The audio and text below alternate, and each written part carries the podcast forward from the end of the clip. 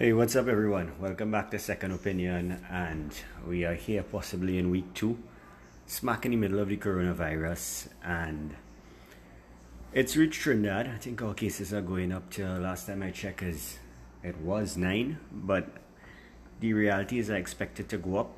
I must say that amidst it all, we're doing a fantastic job in terms of social isolation and distancing, and we're we're coming you know, it, it could have been worse by all accounts in other countries. And uh, as I said, we've taken a toll with regards to looking at our resources.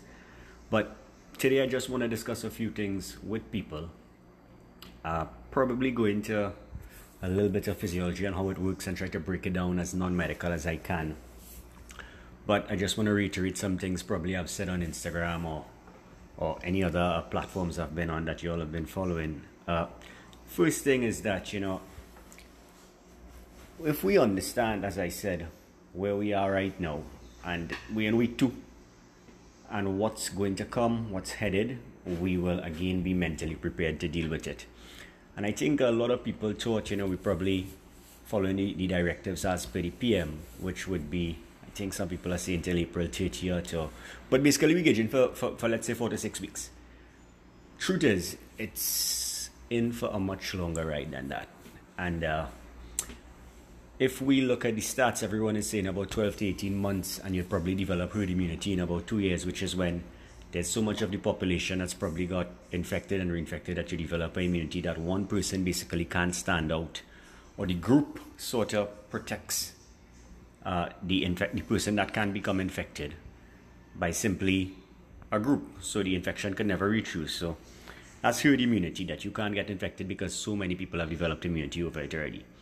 And uh, we are all taking social isolation into account, but uh, we still need to know how to proceed going forward. And I'm seeing a lot of people doing this, which is very great. They're getting updates, and we need to encourage conversations.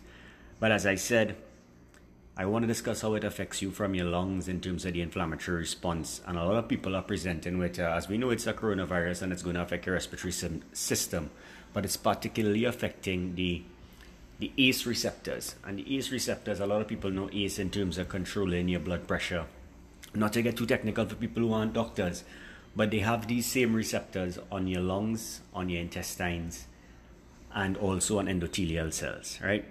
And that's why people are presenting with different symptoms. Some people may present with the cough and cold, and I think I went through the incubation period, which is the time taken from which you have the virus in you to develop a symptom, which could range anywhere from 14 to 28 days. Coming back to the receptors, though, uh, that's why people could have varying symptoms. And previously, when they said it was respiratory, now you're seeing abdominal symptoms. And some people are varying in terms of how they present. Now, to orient that to Trinidad, I think we all need to understand that we all won't get tested because we all won't develop the same symptoms. We all won't be as severe. That's why social isolation is important. And if you think about do you need to get tested?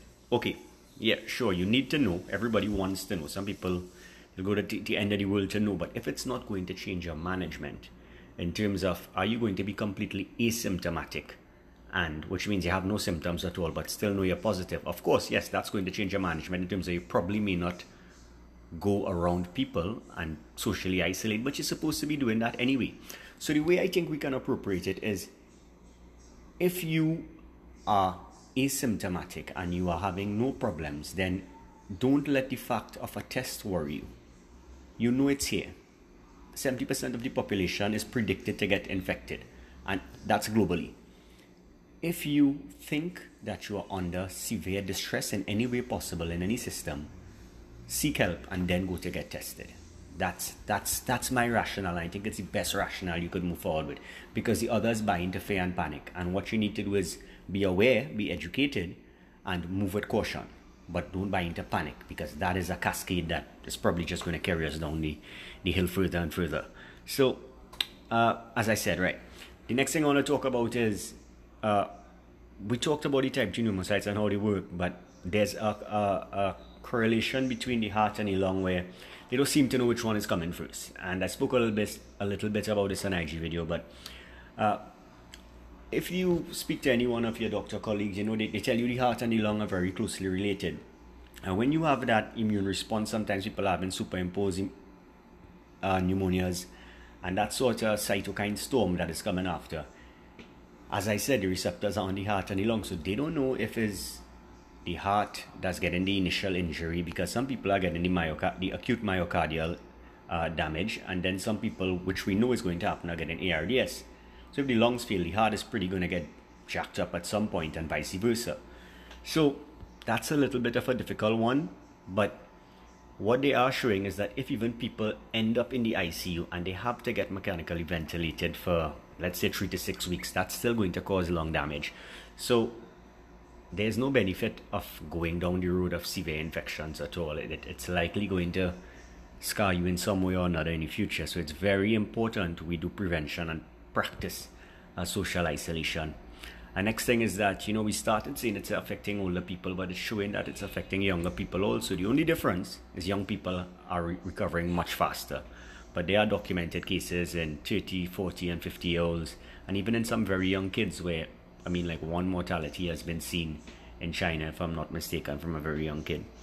Uh, I spoke about ACE receptors. Uh, now, let me discuss some of the options with regards to therapeutic effects, and that means what we can do to treat. Uh, there's chloroquine or hydroxychloroquine, which they used previously to treat in SARS. Now, that gives you a rapid decrease in the viral load and it is showing a response, but for people to come in and just ask for Plaquenil, and I mean that's that's not the way forward. Again, as I say, you know, if it, it's used for severe respiratory cases, and you you don't really want to take that because everything has a side effect, and you don't want to do that going forward as as as your safety blanket. Uh, remember, it's a RNA virus, and it uses a protease to basically cause harm. That's why some of the drugs they're using, like lopinavir and some of the uh, HIV drugs are effective. Uh, the the other one that everybody knows is remdesivir, which is probably being distributed to people. I'm not seeing it obviously in our in our setting. It may be a little more difficult, but again, with all these drugs, we're still in early stages, and there's no conclusive treatment. They're basically giving these things because you have a ICU patient in a very severe case, and you know they're probably gonna pass away. And it started basically with them saying, listen, we do have anything. We know this work with SARS. Let's try it and let's give them it. And some people are having a response, some people are not having a response. It's not a definite. So, uh, again, there's no conclusive evidence with regards to how to move forward. Uh, what we do now is going to dramatically affect that, obviously. And uh, it's very important that you know you find ways to manage it. I think a lot of people are seeing the emotional strain psychological strain it's play, playing on uh, the community. And that is that's that's i mean that's obvious. It's difficult. It's going to make us a little irritable. Uh, we still need to it's, it's, a nice time to look within you know amidst it all. Some people are frustrated and rightfully so. And even some people are going through financial difficulties. It's so hard on small businesses. Uh, I think now is the time stepping away from the medical block a little bit for you to really look around you, see what people are doing, maybe if they're not here, away, see what's the ways you could generate an income. And I always want to say add value. See how you could add value to this entire situation here for now and for the future. Everyone has a skill in them. I'm sure they could offer that people are happy to to, to pay you for and, and monetize in some way. So amidst it all, there's an opportunity and uh, spend that alone time positively. Uh, I just want to say I will continue to give you all updates as we go along. Uh, those are the main things I wanted to talk about so you all have a better understanding. Uh, as I said, people in the country are paying heed more to the fact that they need to stay home. And as more conclusive things come up, uh, I'll let you all know.